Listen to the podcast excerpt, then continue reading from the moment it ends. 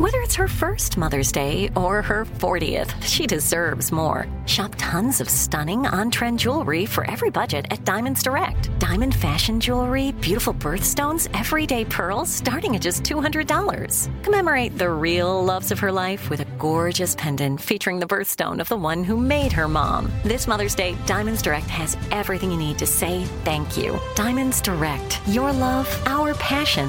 Online at diamondsdirect.com.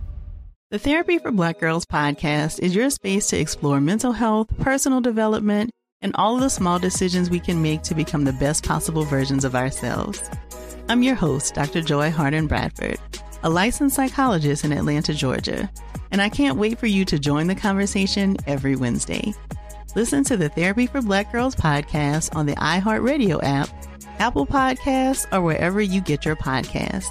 Take good care, and we'll see you there. Hey, I'm Jay Shetty, and I'm the host of the On Purpose podcast.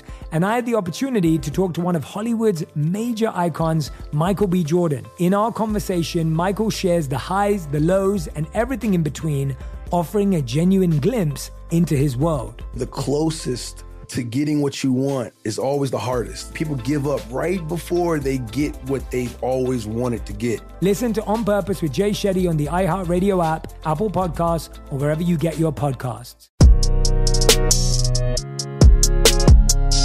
Kirk Herbstreit was born in Ohio and was the star quarterback at his high school.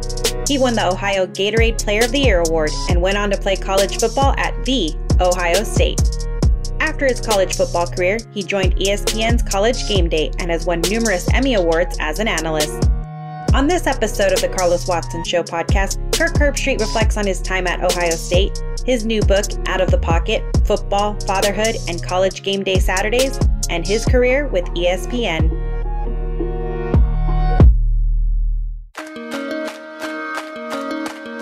Hey, Kirk. Yeah. Hey, how are you?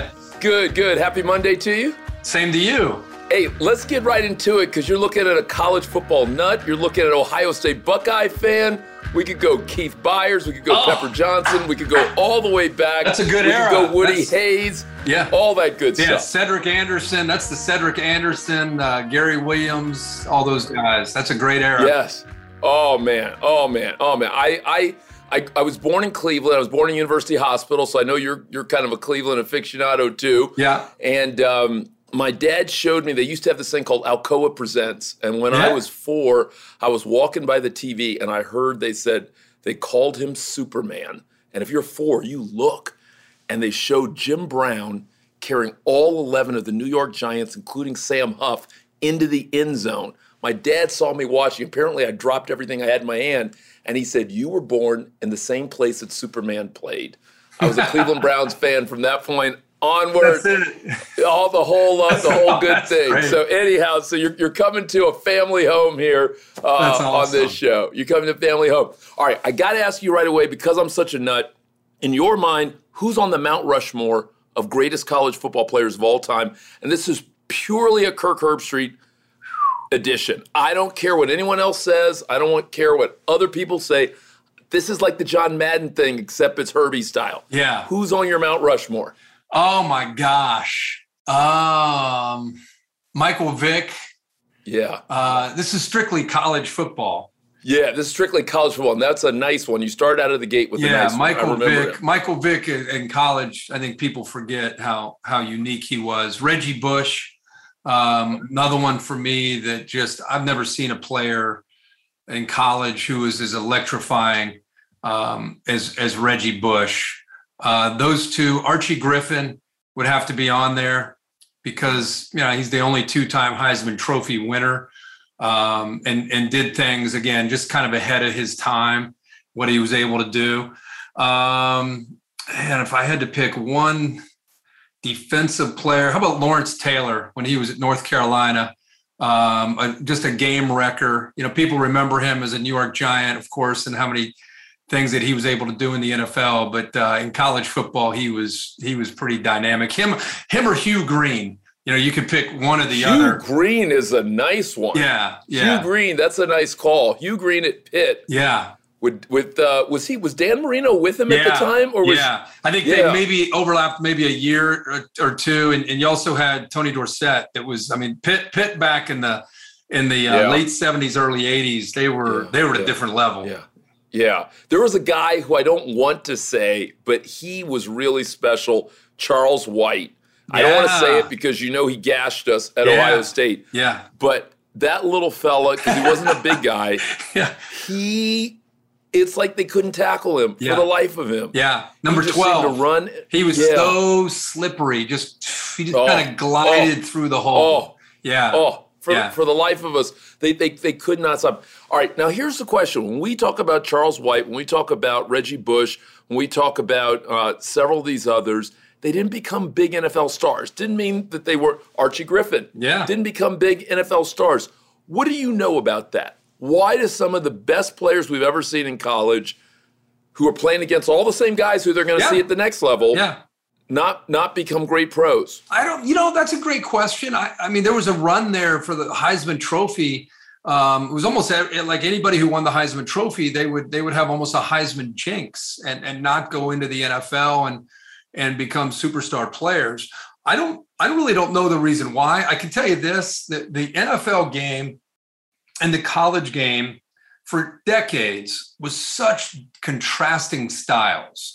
Now you can you can win and be effective as a college player, but the same game was play it was not the same game on a Sunday. And so, you know, Archie Griffin, I I still am mystified how he was so darn good in college. Nobody could tackle him in college. And then he goes up into the NFL and didn't quite, you know, he had a decent career, but not the career we would all thought of. And I think over the last five or eight years, we're starting to see that trend kind of change. And I think the reason is the game is becoming more and more similar. What you see on Saturday is transitioning now to what we see on Sunday.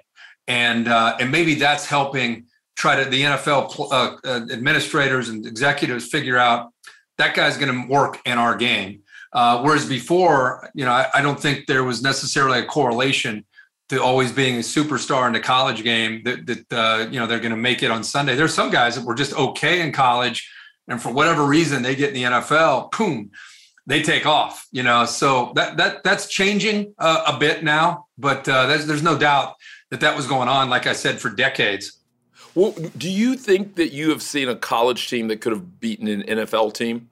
Have you ever seen? Some, I, I, know everyone I, likes like every to year, say that. Is it possible? Every year I watch Alabama, I'm like, man, these guys. You know, because what what what what I'm always reminded when you get into this discussion with NFL players is, okay, wait a second.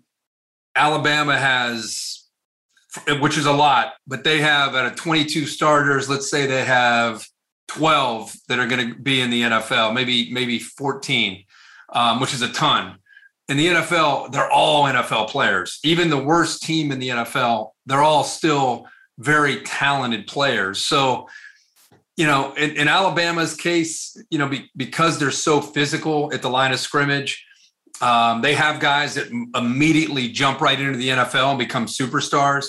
So sometimes I often wonder if Nick Saban's figured out the formula to to, to win uh, at, at, the highest level, even with those college players. Interesting, because he Nick Saban, arguably the greatest coach, at least in modern times uh, in college yeah. football, struggled a little bit as a pro coach. Yeah, he was around 500. I mean, they, they were chasing playoffs, uh, wild card bursts when he was there with Miami. And if he probably would have stayed there longer and built his culture in the NFL, I, I think he would have been successful. I, I, think he and Bill Belichick right now and have been the, the two greatest coaches at any level. I would say Nick Saban's the greatest college coach to ever live. I mean, there's been some great ones over the years, but I, I think what Coach Saban's uh, doing and, and, continues to do uh, is just at a different level of excellence. Uh, but I, you know, I'm, I think he, you know, he was there for I can't remember if it was a year, maybe two. Uh, it wasn't it wasn't uh, terrible. It wasn't a disaster. Uh, and if given enough time, I think he would have he would have built a winning program for sure. Kirk, take me back because uh, you grew up in Ohio. Where, where was home originally? Yeah, I, I, grew up in the Dayton area, and um, parents uh, divorced when I was about eight, and so I moved around. I went to eight different schools in nine years. uh, all in Southwest Ohio, so Dayton, Cincinnati, primarily in, in those areas. Uh, until I went, eventually, I went to Ohio State. You know, once I, once I selected a school. And and and why was that? Why were you bouncing around as much?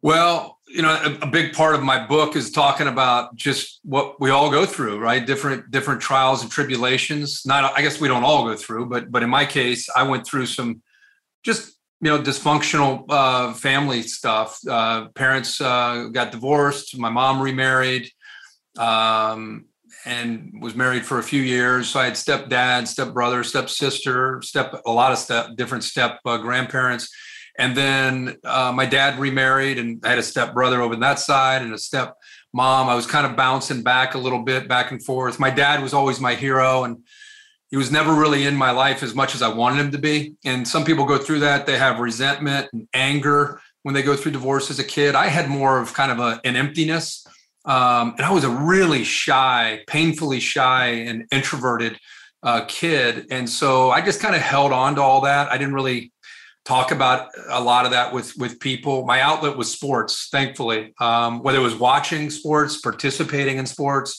my friends, my friends' families. That's kind of where I. That was my escape to to where I wanted to go. But uh, yeah, I mean that that was kind of my reality. And then uh, after going through all that, my parents decided to move in together in the same house as friends um, and did that my whole high school. They said, You've been to hell and back. We've apologized. You're going to go to high school. We're going to live in this house. And uh, I, I stayed in the same house my whole high school career. And most of my friends thought my parents were married, even though they were living in separate bedrooms and, and just kind of just trying to pretend we had a normal family situation. Uh, but I finished my my last four years at a, at a school in Dayton called Centerville High School, but uh, yeah, bounced around quite a bit, lived in a lot of different areas, and um, just kind of endured, you know, the best I could.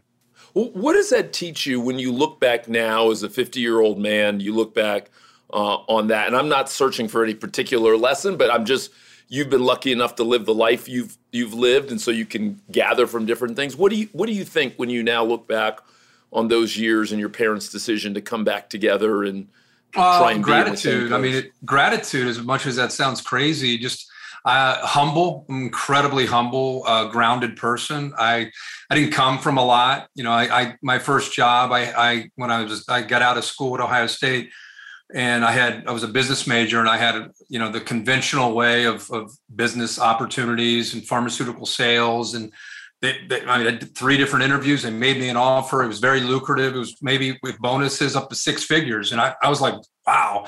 And then I took a radio job instead. And I had to make a choice, one or the other. And I took $12,000 uh, starting job to do something that I loved. You know, I don't know if you can relate to that getting into your into your business, but I wasn't chasing money because I never had it. I was chasing passion. And um, I think as I, you know, next thing you know, after I got into it and doors started to open, and I've been at College Game Day and ESPN and working on a national level for 26 years. But I, I still look at myself as that kid that kind of just scratching around, trying to be a hard worker and trying to gain respect from people. So I'm a pleaser by nature.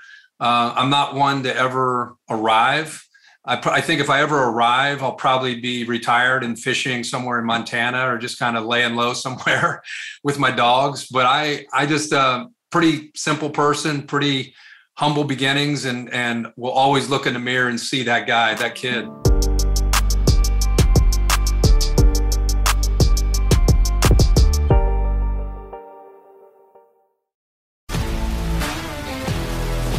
If you love sports and true crime, then there's a new podcast from executive producer Dan Patrick and hosted by me, Jay Harris, that you won't want to miss. Playing Dirty Sports Scandals. Each week, I'm squeezing the juiciest details from some of the biggest sports scandals ever. I'm talking Marcus Dixon, Olympic gymnastics, Cain Velasquez, salacious Super Bowl level scandals. Join me on the dark side of sports by listening to Playing Dirty Sports Scandals on the iHeartRadio app Apple Podcasts, or wherever you get your podcasts. What's up, everybody? This is Stephen A. Smith. When I'm not at my day job, First Take, you can find me in my studio hosting the Stephen A. Smith Show podcast. Tune in every Monday, Wednesday, and Friday, at the very least, as I bring you all new episodes that feature the biggest headlines in the world of sports, pop culture, business, and politics.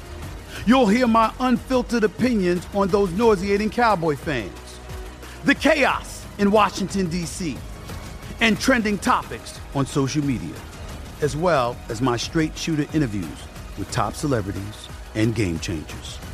And I occasionally give out love advice. Yes, it's true. If you want to know my true feelings about something, I'll give it to you straight. So listen to the Stephen A. Smith Show podcast on the iHeartRadio app, Apple Podcasts, or wherever you get your podcast. I'm Tamika D. Mallory. And it's your boy, my son, the General. And we are your host of TMI. New year, new name, new energy, but same old us. oh, yeah. And catch us every Wednesday on the Black Effect Network, breaking down social and civil rights issues, pop culture, and politics in hopes of pushing our culture forward to make the world a better place for generations to come. But that's not all. We will also have special guests to add their thoughts on the topics, as well as break down different political issues with local activists in their community.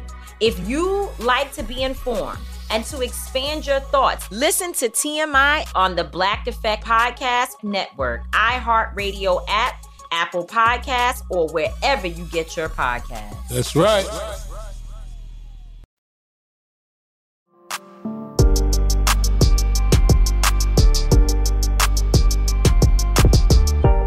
What was high school like for you? Because on one hand, you're the star quarterback uh, in Ohio, football crazy Ohio, basketball, baseball player, but you also say you're painfully shy. Are you still painfully shy at that point, or what's life like for for Kirk if I'm with him in 1988, 1989?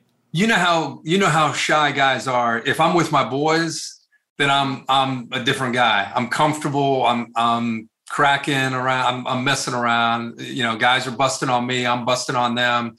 That was me with my boys uh, if I were, you know, out with people I didn't know, I, you know, even though I was being recruited by every school in the country and I'm supposed to be this guy that's Mr. You know, popular guy, I just was never comfortable in that role. So I was very, very introverted. Um, just, you know, I just didn't like a lot of attention. So I was like two different personalities. If I were in a, in a comfortable environment, I was outgoing and fun and if I weren't, then I was just super uncomfortable, super almost like social anxiety. Um, just not my thing. And it's to this day, that's still how I am. I mean, I I do a job that's out in the public eye, and I've learned to buy into, you know, you have to be a certain way um, to to do your job. But when a camera's off or you know, I'm I'm I'm not doing my job. I'm like I, I mentioned, I have three golden retrievers. I've always had dogs. Like I just I like to take walks with my dogs. I like to be with my kids, my wife, uh, just kind of live a very, I don't know, just low key lifestyle. Um, but yeah, in high school, I was, I was, I was two different people. I was, I was depending on who I was hanging out with dictated how I, how I acted. All right, let me ask you a little bit of a heretical question here. What would have happened if the Gatorade player, high school player of the year in football in Ohio, son of Ohio State captain, hadn't gone to Ohio State? What would have happened to your pro football career, to your college and potentially pro football career if you hadn't gone to Ohio State? Well, if I didn't get a scholarship to go to Ohio State, uh, if I didn't get a scholarship to go anywhere, I would probably either join the Marines or or join the Army. We we didn't have uh, money to pay for college. My sister paid off student loans, so she was in her 40s, and I wasn't a motivated student at 18. I was a motivated I did what I needed to do academically. I wish I would go back and attack it, you know, with a different kind of approach than I did. But back then, if I'm being candid, I was doing what I needed to do to, to be eligible and to get my grades. And I was I was a sports geek. Um, but if I didn't have uh, uh, football and a scholarship to fall back on, I definitely would have probably skipped college and and just gone to the Marines. Um, just which would have been an, an interesting way of going about life and and a very different way than than what that door opened. You know, when I got that full scholarship to Ohio State and went there thinking I'd go to the NFL, and when I went as a five star, could have gone to any school in the country as, as a quarterback. and I chose Ohio State mainly because my dad played there and was a captain, and I grew up dreaming of playing for the Buckeyes, and now it's a reality. And I fell flat on my face. I talk about that a lot in the book. I was an option quarterback in high school and very good at that, but I committed to a school that was not option. They they were a seven step drop, kind of more of a West Coast offense, and it just didn't fit my skill set. And so for three years, my wheels were spinning. I was frustrated. I was cynical. I was ready to quit, feeling sorry for myself, always down. Just, just, I mean, when you see your world crumble, it's hard to live that because you had such big dreams and it's gone. And I was a bust and I was whatever you want to say. And I hit that again, a fork in the road on do I just quit and go play baseball or just give it up completely? Or do I endure and, and keep keep kind of pounding the pavement? And my dad, who was you know in and out but there for me at that time was like you know hey keep going and uh, get through another spring and kind of see where you are which i did. And I'm, I'm thankful that i did. I ended up starting you know last year and a half or so and captain my senior year and voted by my teammates as most inspirational player which i appreciated and most valuable player.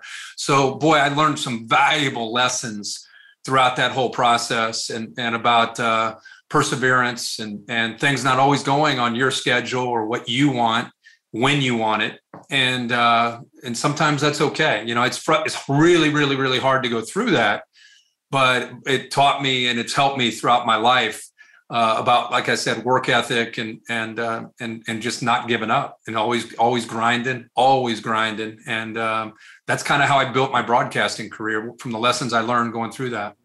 Did you know? When did you know? You went into college hoping to make the NFL. At what point did you say to yourself, despite the fact that I'm one of the best programs in the country, despite the fact that I'm a starter, despite the fact that I'm throwing for thousands of yards and throwing for plenty of touchdowns, I'm probably not going to get a chance to play on Sundays. When did you realize that? Well, I, I had some free agent opportunities when I got done playing. Was not drafted, but uh, there were a couple teams that reached out to me. It was a very different time when it came to the draft to the college game, but I, I had some opportunities. I, I'll be honest. After everything I'd been through, a lot of red tape, I was I was kind of emotionally spent. I was very big on not being a college player that couldn't let go. You know, in that era, there were a lot of guys who would play arena football. They'd play in the World League they just wouldn't be able to let go of their playing days. And I always looked like I, didn't want to be that guy. if, if I were going to be drafted, I'd go to the NFL. I'm not going to be drafted. I'm cutting the cord and I'm going to find my next chapter in life, having no idea what it was. I had no idea what I wanted to do because uh, I was so focused always on football. So when I when I realized I wasn't drafted, these free agent opportunities, I'm not passionately interested in doing those and chasing those. I got to go find out what my next job is. Like, what's my next, what's my next step? And that's when I started to interview with all those those pharmaceutical companies. As a business major, Ohio State had hooked me up with a bunch of those, and that's when I, you know, I kind of swallowed my pride and I was okay. I was at peace with it because of everything I had been through at Ohio State, um, and and that was such a. I'm talking when I was an eight year old, a 12 year old, going to bed. I was dreaming like you probably in Ohio of playing for the Buckeyes. I mean, I, I didn't dream of playing for the Green Bay Packers. I dreamt of playing for Ohio State. Like that was the mission. And when I conquered that mountain finally my senior year, it was almost like it was just like, you know, I'm good. Like I've done what I really wanted to do as an athlete, and now I got to go find that next thing. And and little did I know when I when I decided to become a talk show host, making that twelve thousand dollar offer they offered me, little did I know that two years later, I'd be working at ESPN. I mean, I it wasn't like I had a goal of maybe one day I'll work at ESPN or one day I'll be on ABC working with Brent Musburger. It wasn't like that. It was just, hey, this door looks, let's try this door. I open that door and I'd step through, do that for a little while. And then, oh, here's another door over here. And I'd open that door and it was just like, what's behind this door? And it, and it was just one thing. I don't know if your career was like that, but it was like one thing led to another, led to another. The next thing I know, I'm 26 years old and I'm sitting on the set of College Game Day and working on a, on national TV, which it just this will be my 26th fall uh, this this coming season. What was ESPN like in those days? Was it already a thing at that point, or was it still evolving? It was a thing, but it wasn't. There weren't a lot of jobs. There, there was just ESPN. There wasn't ESPN two.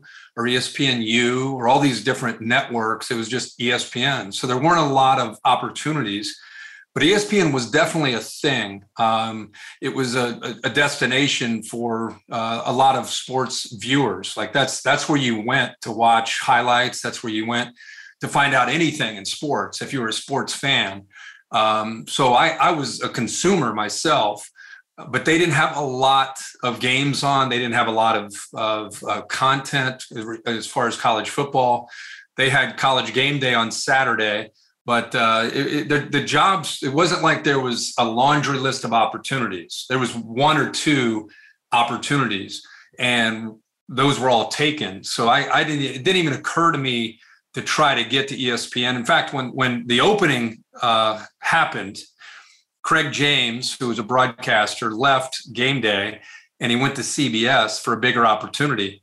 And I was 25. And they called me and said, Hey, we're going to bring you in for this audition. Literally said to me, You're not going to get the job, but it'd be really good for you this young in your career to just go through the experience.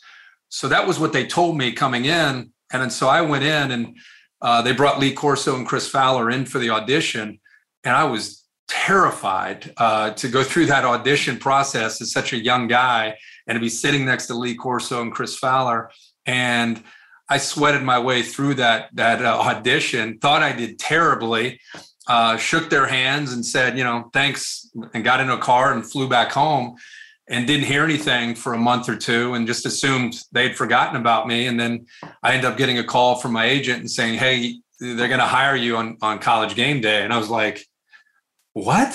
I, I couldn't, I was, I was, number one, they told me I wasn't going to get it. Number two, I didn't feel like I did as well as I could have.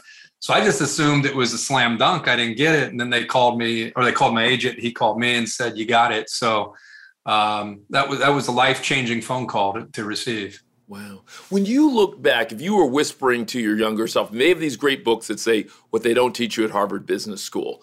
What's the one or two really smart things in retrospect you've done in this life or in your career that you would whisper and share with other young people that may not be easily apparent just through kind of normal motivational talks and things, but you're like, you know what? For whatever reason, here's an instance where I did X and it really worked out. And that's not what they necessarily would tell you, but I'm glad I did it because it made a difference in kind of how my life or how my career has played out. What's well, on that list for you? The, the first thing is, and and I touched on a little bit, but the first thing is you got to find a passion.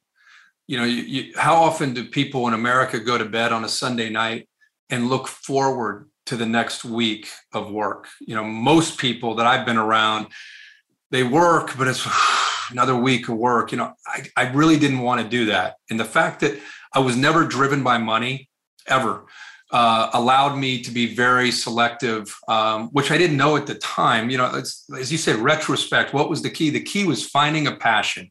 You got the conventional way, make some money, get into pharmaceutical sales. Maybe for some people, that's awesome. They're a people person, they love sales and go get them. That's what they love. For me, I, I could have done that, I guess, but for me, passion is sports. get to sit around and, and take phone calls and have guests on and talk about baseball and football and basketball and it's it's what I do in my downtime and my personal time. So I, I think finding your passion, not worrying about money, and go go go to work and go enjoy that. That's that would be the first thing that I learned. And then the second thing, and I don't know if I ever truly was able to define this, but I going back to my sports background, I felt like like if, if in your business, I'm going to outwork every other host in this this space. You know however that whatever work that is i'm going to do it longer and better than anybody else i'm going to compete against. And then when i'm on the air it's going to become evident that man that guy seems really prepared or that guy seems to really know what he's talking about that was my thing so i was going to find i found a passion and then i was going to outwork my competition and i feel like if you do those two things um, you know, it doesn't guarantee success, but it sure gives you a, a chance to uh, to get into a field that you love. And then when you work as hard as I work in this field, I love it. I love my job. Like you imagine working for 10, 12, 15 hours a day and like enjoying every minute of it. that's that to me is a key to, to success in life is is finding that and being able to live it. Yeah, you could imagine, even as you say that, you could imagine someone being much healthier, uh, much happier. You could imagine relationships being better because you're yeah. not talking to someone who is only under stress or someone who's only trying to de-stress or trying to forget the day, but someone who actually enjoyed the day, and that's a whole different uh, energy. So that's that that is that is a blessing. I um, Kirk, you did something on the air that I really appreciated last year in the midst of Black Lives Matter. I felt at least that you spoke from the heart uh, about what you were seeing, and also importantly, what you were feeling. Tell me a little bit, and I realize this is a big conversation. You and I could have days and days and years and years of conversation on it, but as you have kind of thought about race and race relations and where we are and maybe where we could go, what, what do you see today? And again, I'm not don't want to put everything on you, but but I know you were good enough to share on air some of what you were feeling, and we all went through the last year together. And I'd be curious to hear what, if anything, you're thinking these days about where we are on race and race relations, and maybe where we could go. Well, I I'm very fortunate to grow up in a family where I I just saw everybody as a friend. Um, if I hung out with you, it's because I was drawn to you. I didn't. I never personally looked at at a person's race. I looked at more of what do we have in common as far as our hobby. When I'm talking when I was a seven year old, eight year old, I went to a school that had Asian Americans, black, white, just everybody was kind of in the same neighborhood. And I never, where I grew up, I was never a thing. It was never a thing that you were Asian or you were black or you were white. It was just we were kids, and so I, I, I, that was my introduction to the world and where I lived. And and then I went to school. You know, as I bounced around to these different schools, that was pretty similar. There might be one where it was predominantly white, but most of them were just where everybody was just kind of hanging out. And so what I decided was I look at people and what's in the inside and, and if they're kind to people i'm usually drawn to that person. Not if you're popular or you're not popular if you're just a, a kind person. That's that, that was just a person that i would want to associate with. So that was my background and then i played sports. And when i got to ohio state there were probably more black athletes in our locker room than there were white athletes. But at ohio state when i went there when we would do a team meal the white guys would all eat over here the black guys would all eat over here well, I, I, I hung out in the dorm rooms a lot of times with a lot of the black uh, players. We'd play video games together. We'd goof on each other. So a lot of times I would eat with the, a lot of the black players, not even really thinking it was a thing. And I'd look around once in a while. I'm like, "What? This is stupid. Like, why? Why is it so divided?" And I don't think it was done intentionally. I just think people were gravitating to what they were comfortable with and we'd go to a movie theater, Ohio State, and it would be the same thing. A lot of the white guys were over here, and a lot of the black guys were over here. And I just never really uh, understood that. Thankfully, because of the way I was, I, I, grew up. Well, then by the time I was a senior and I was a captain, me and Steve Tovar, who was a, a middle linebacker for Ohio State and a black player, we were able to kind of set the tone a little bit more on interaction and hanging out and all of us being together and all of us kind of loving on each other I'm really proud of if you go back and look at Ohio State, you get into the locker room, you would find out that there, that was kind of a turning point, I think, for Ohio State, where it became much more more of an intermingle, more of a love for one another, regardless of of whether. I, by the time I was a senior, if you went to watch us at a movie or a dinner, you would see it'd be much more of a mixed group than white over here and black over here, and that's something I'm, I'm really proud of. And so, and it wasn't done out of I don't know, like like I'm going to make a statement. It was more done out of love. It was more done out of let's just all hang together. So that's just my my way I've always been. Well, then all this stuff happened, and having you know friends that are white and friends that are black, I called David Shaw, who's a head coach at Stanford. Um, talked to him the day before we were going to have this segment on, and I talked to Derek Mason, who's a head coach at Vanderbilt. Both these coaches are, are black head coaches in, in college football. And I was like, man, I've never been uncomfortable in 25 years of talking about a segment on college game day. I was like, part of me just as a white male, I don't even think it's my place to talk right now. Like I just I, can be really honest with these guys. I was like, I just feel like just, I just want to sit there and listen. And they said, I understand that, but man, you got a strong position in this sport and you should really consider like speaking from your heart. If there's something on your heart, like you should, you should feel comfortable with the, uh, all this time you put into this sport, you should feel comfortable in opening up your heart. But if you don't feel comfortable, man, don't don't do it. You know, just just feel the moment. And so I was just, you know, listening to them and and they're just both really, really smart, educated guys. And so I'm being honest with you, I've never not been able to sleep the night before a show, like being nervous to go on national TV.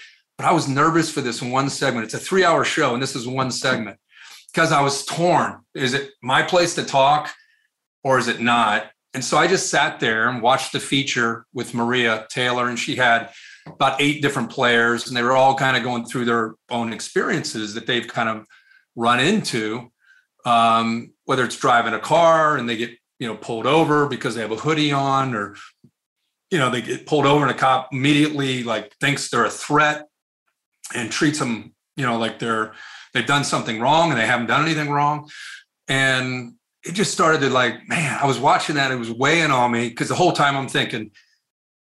I'm good. I'm just to take it i'm to go the safe way i'm not to say what i think and as i'm listening to those kids talk and it was just it was just bothering me you know and, and i kept going back to my phone call with david shaw the day before so i can't remember if maria went first or desmond or whoever went first they started to talk and then it was my turn to go and as i started to talk i was like keep it down the fairway just nice and easy and I started to talk, and I just found myself being like, I'm gonna, you're, you're gonna go ahead. And I and I used a quote that David Shaw gave me, and I started to read that, and I just read that. And when I got done, I just started to just like it was like all this emotion just kind of came out of me. I'm not a talented enough actor to like fake that or I didn't prepare anything. I just, as you said, I just spoke from the heart. And I, I just, I, I think the big thing is regarding that, and, and, David Shaw talked to me about this as well. And, and basically, his comment was until people who aren't impacted by racism are equally as, as aggravated by it as the people who are affected by racism, nothing's ever going to change. And and he, that was his message to me, and and that's what I, I started to kind of try to talk about. And I talked about a locker room, how you know we just see scarlet and gray. You know, you don't you don't see black and white. We we see we got to win this game together, and we're going to do whatever it takes. And a locker room and in a huddle, you're not really worried about this stuff. You know, you're worried about just winning as a group and whatever it takes. And I just thought, wouldn't it be great if the world were a locker room, you know, or the country were a locker room? And um, just hope we can all just just treat each other well. And you know, it's amazing how 90% of the people were appreciative of what I said. And there were this 10% of people that were just so bizarre that, you know, if I'm if I'm guilty of having empathy, I apologize, you know, or or compassion, you know. How, how do you not understand compassion or or want to do want to make it better, you know, want to make uh want to make it where everybody just is everyone's treated the same and everybody has the same opportunities and and away we go, you know. And if you don't want to work hard, then you go over here and you get left behind. If you want to work hard, you go over here and and we all come together and and be proud of living in this country together and love on each other. I, I mean, I, it's pretty simple to me. I, I, don't know why it has to be so complex. It is. Uh, it, it was such a powerful time, and again, I think sports has been a special place uh, for allowing, sometimes in ways we don't even appreciate, racial integration uh, mm-hmm. and racial connection. And I actually, uh, your guy Stuart Scott, I give him a lot of credit because I think that he he opened up ESPN in some ways and allowed more people to enjoy it and enjoy it in different ways. And I think actually even further elevated what was already a wonderful platform. But I do think that locker rooms, but also watching shows together, being fans of the same team, and yeah. realizing sometimes that you can cross over differences on that. And I'm not trying to minimize real differences, but but but I do think that sports has a special opportunity, and uh, it has made me wonder whether we'll see more athletes run for office. Um, because there is a, a leadership quotient there uh, that you know that could be valuable in other in other arenas. Um, yeah, yeah, it's it's uh, fascinating to me that we, you know, on the on the back end of all this, where we are right now with with the country and and um, how we are so divided, you know, and I think you know, I don't I don't really follow politics. I don't really consider myself like this staunch Republican or liberal or anything like that. But um, I feel like most of my life, the world has been run more where it's been kind of independent or kind of in more in the middle. And it just seems like right now everything is like you're over here or you're over there, you know, and it's and it's just it's never been like that. And um I, I, just worry about about our country. I worry about our kids and you know what they're inheriting and what they're watching, what they're witnessing. Because I, I just I never really felt I never really felt uh, so divided and so labeled. Everybody just gets labeled something, and you're just automatically in that category, and that's that's where you are. Everybody, and um, just such a wrong way to live. So hoping we can get our bearings back as a country and and uh, have some great leadership, you know, because we we've not had that for for a long time.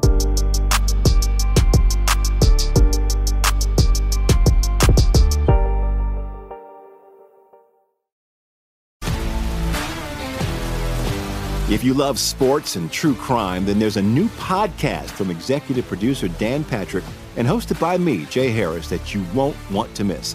Playing Dirty Sports Scandals. Each week, I'm squeezing the juiciest details from some of the biggest sports scandals ever. I'm talking Marcus Dixon, Olympic gymnastics, Cain Velasquez, salacious Super Bowl level scandals. Join me on the dark side of sports by listening to Playing Dirty Sports Scandals on the iHeartRadio app, Apple Podcasts, or wherever you get your podcasts. What's up, everybody? This is Stephen A. Smith.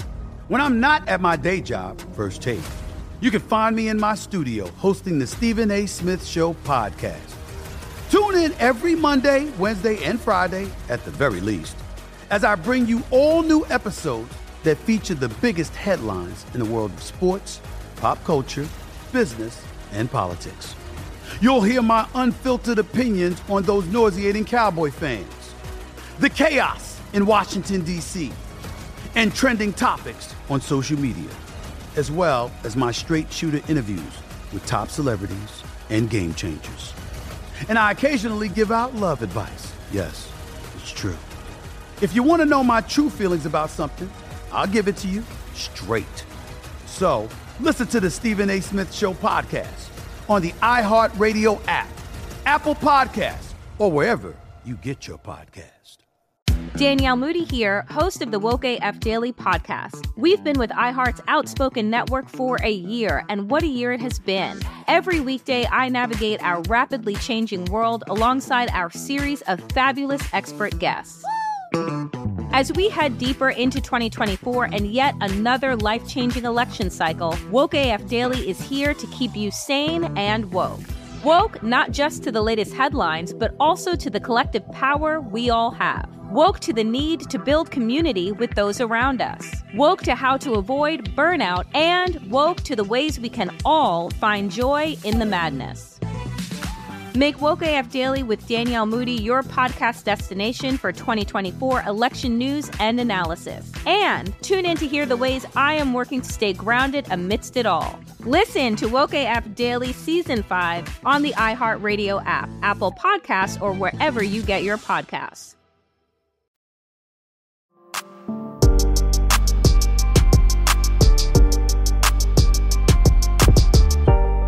Hey, Kirk, I know I may lose you in a minute, so I want to do some rapid fire before we go. You mind if I hit you with a little bit of rapid fire? Yeah, sure. Um, which of your boys is most like you?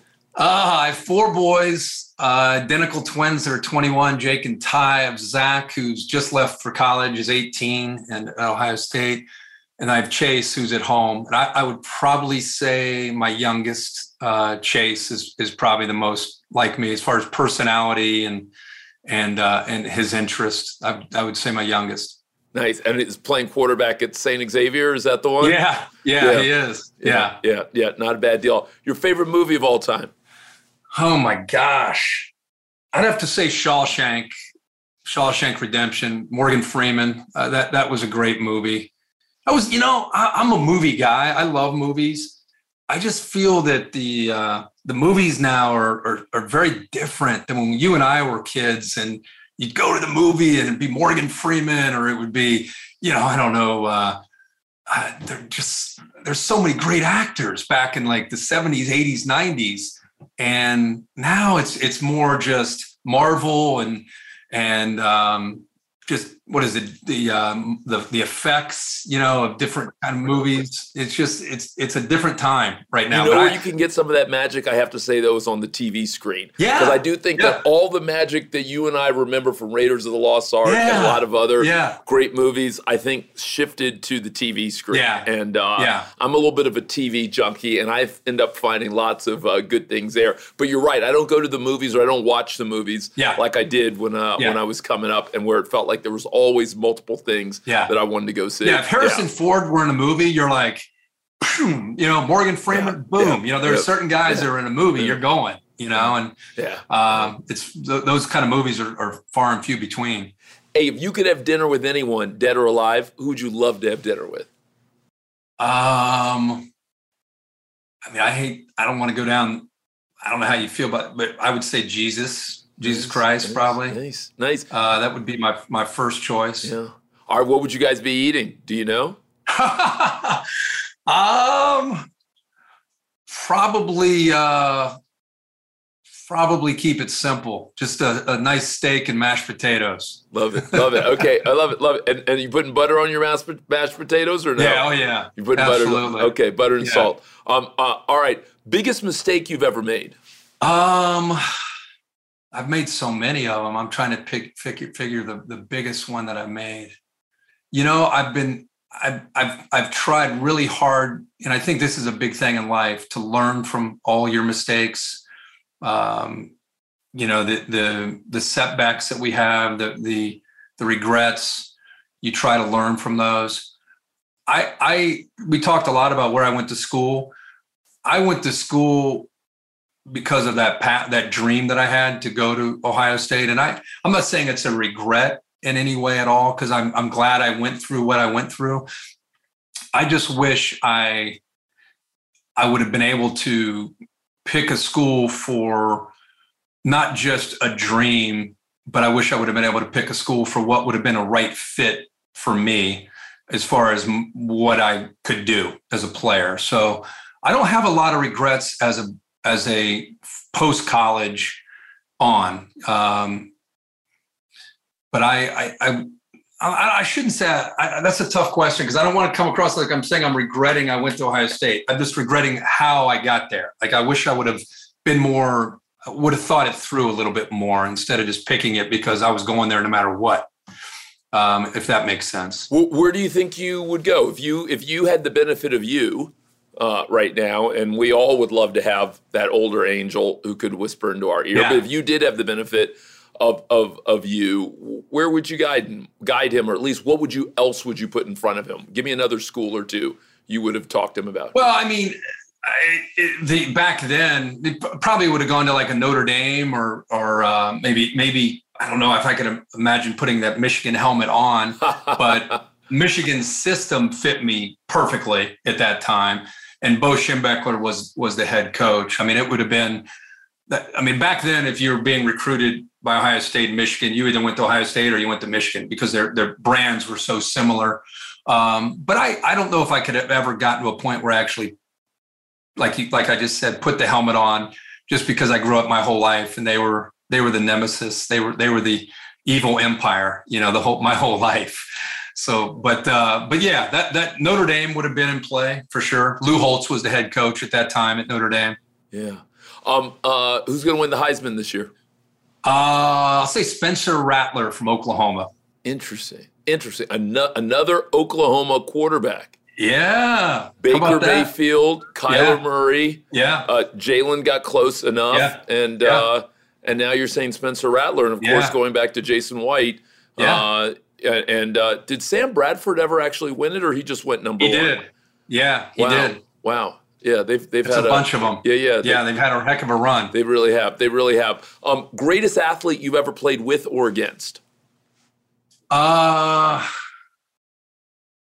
man, there's a lot of them when I was at Ohio State. Joey Galloway, Eddie George, Robert Smith, uh, Big Daddy Dan Wilkinson. I uh, I would probably say Joey Galloway, who played in the NFL for about 18 years as a wide receiver, mainly for the Cowboys, uh, the Tampa Bay Bucks. I mean, he ran a 4 140. He bench pressed over 400 pounds. Um, never put a sip of alcohol in his body. He's a really good friend of mine, but he he would probably be the, most impressive athlete. Um, not only that I played with, I'd argue maybe that I've ever seen. Like he he's he's a unique, once of a lifetime kind of athlete. You you say that you, even that you've seen, and you're including Michael Vick and Vince Yeah. Young Yeah. and Peter Warrick and Deion and all these guys. Yeah, yeah. And what hurt Joey was if you go back and look at Joey Galloway's NFL career, if you look at the quarterbacks he played with, respectfully to, to all the quarterbacks, he never had a guy. Like if he would have played with Drew Brees or Aaron Rodgers, eh, Joey Galloway would have been in the Hall of Fame and people would be talking about him forever. But he never, he never, he, I mean, he got Warren Moon for just a cup of coffee near the end of Warren Moon's career. He, you know, he he played just sparingly with some of some of these guys, and a lot of the other guys they were just journeymen, just kind of guys that never really panned out. But uh, his physical skill set was uh, was tremendous. Yeah, very very good. Wow. Um, all right. Uh, last two questions here. Most interesting thing you've learned in this life about love? Um, I, I- would say love is is is challenging, but at, at the same time, I'm very big on not holding grudges. Like if you have an argument with somebody you love, um, I, I'm five minutes later, I'm right back either apologizing. I'm very big on apologizing when I, you know, if I make a mistake or if I say something I, I shouldn't have said or do something that I, I shouldn't have done. I'm, I'm very big on talking about it and, and addressing it and working through it and not letting it build up. Not I, I going back to some of the dysfunction when I grew up as a kid. I feel like a big part of uh, my family's uh, struggles were the miscommunication. And when you miscommunicate with somebody or you don't open up and talk about an issue, it, uh, the other person assumes the worst. And if you do that again and then again and then again and then again, and you get into a habit of not communicating when there's turmoil or there, there's an issue, it's going to become a, uh, a web that you can no longer unwind and, and work through unless you do hours and hours and hours and hours of therapy. And so I've just learned as an adult with my own wife and my own kids, there's obviously going to be trauma. There's obviously going to be some difficult moments. But I've learned with love that there's, I don't want to say a safety net, but there's something that there's a willingness to get to the bottom of something and have those difficult conversations that you don't always want to do or you don't look forward to doing. But when you do it, there's like a cleansing. It's just like, you know what, we, we're, we're good. We got through that and, and we can move forward as opposed to, like I said, you hold it back and you don't talk about it because it's uncomfortable and I don't want to talk about it. Whew, that's going to blow up down the road. So I, I just think that being open, being willing to uh, apologize, having hard conversations, those are all things that if you really love somebody, then that's that's the healthiest healthiest thing you can do. Uh, final question. Most beautiful place you've ever been to in this world? I I love Maui. You know, I, I I don't have a lot of vices. You know, I told you I didn't come from money, but now that I have a little bit, my one vice is vacations with my family, my wife and my kids. We love to ski. So when I'm at the top of a mountain and I look out at Beaver Creek or Vail or Telluride or Deer Valley, and you just see just mountains, there's just something for me that's really cool and breathtaking about those moments.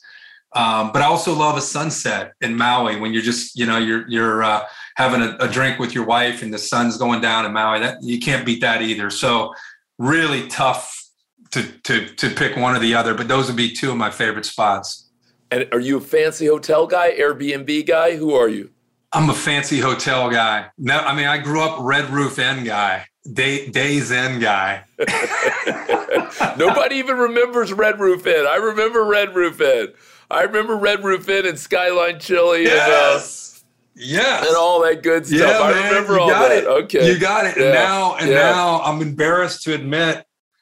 Now I'm like, I need my nice hotel. You know, once you get a taste of that, Yeah, yeah. it's hard. It's hard. You know, years ago, years ago, my mom was a little sick, and we had to do a lot of trips. And um, I, for a variety of reasons, I ended up having a first class ticket, and so we switched, and I put her in first class. Nice. And after that, she never went back.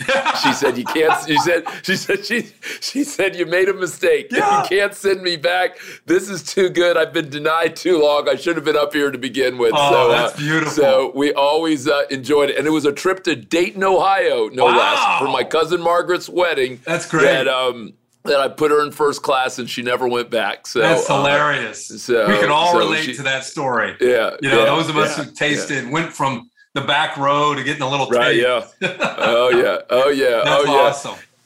Hey Kirk, thank you, uh, thank you for giving me all this time, and uh, congratulations on all the good stuff that uh, that you're doing. And uh, I'm gonna keep rooting for you and the Buckeyes. I know we're at number four, but uh, that's just where we're starting. That's not where we're ending. That's right. No, they they I saw them just I was up in Columbus the other day. They they have a team that's as good, if not better, than the year before. Uh, it'll all come down to the quarterback, CJ Stroud. If he if he plays well, get ready. I mean, they're going to have another another big year uh, in Columbus. What happened to your boy Tate Martell? What in the world Yeah. happened? Yeah, I mean he uh he, he's kind of he was a great runner in high school at Bishop Gorman out in Vegas. I remember him. But but man, he, him. he he's an example of sometimes these kids in today's day and age they become so big with social media that that the the reality versus the fantasy is pretty skewed, pretty pretty pretty pretty wide margin, and he just never panned out at Ohio State.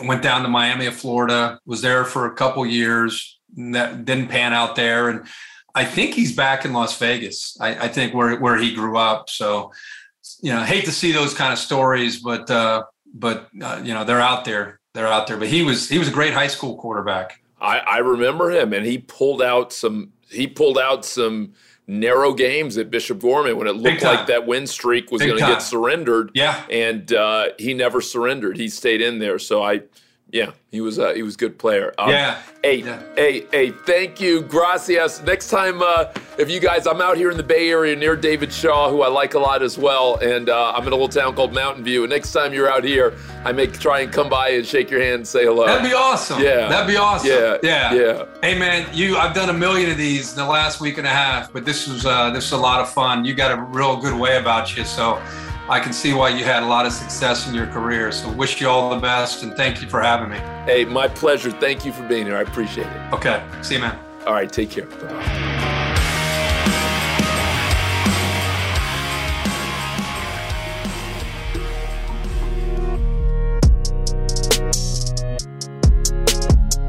Thank you for listening to this episode of the Carlos Watson Show podcast. If you enjoyed this episode, please tell your friends to find us on the iHeart Podcast app or Apple Podcasts.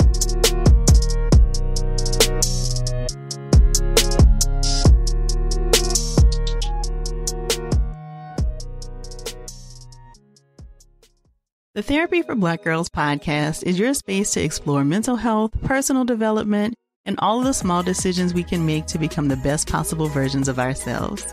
I'm your host, Dr. Joy Harden Bradford, a licensed psychologist in Atlanta, Georgia, and I can't wait for you to join the conversation every Wednesday. Listen to the Therapy for Black Girls podcast on the iHeartRadio app, Apple Podcasts, or wherever you get your podcasts. Take good care, and we'll see you there. Hey, I'm Jay Shetty, and I'm the host of the On Purpose podcast.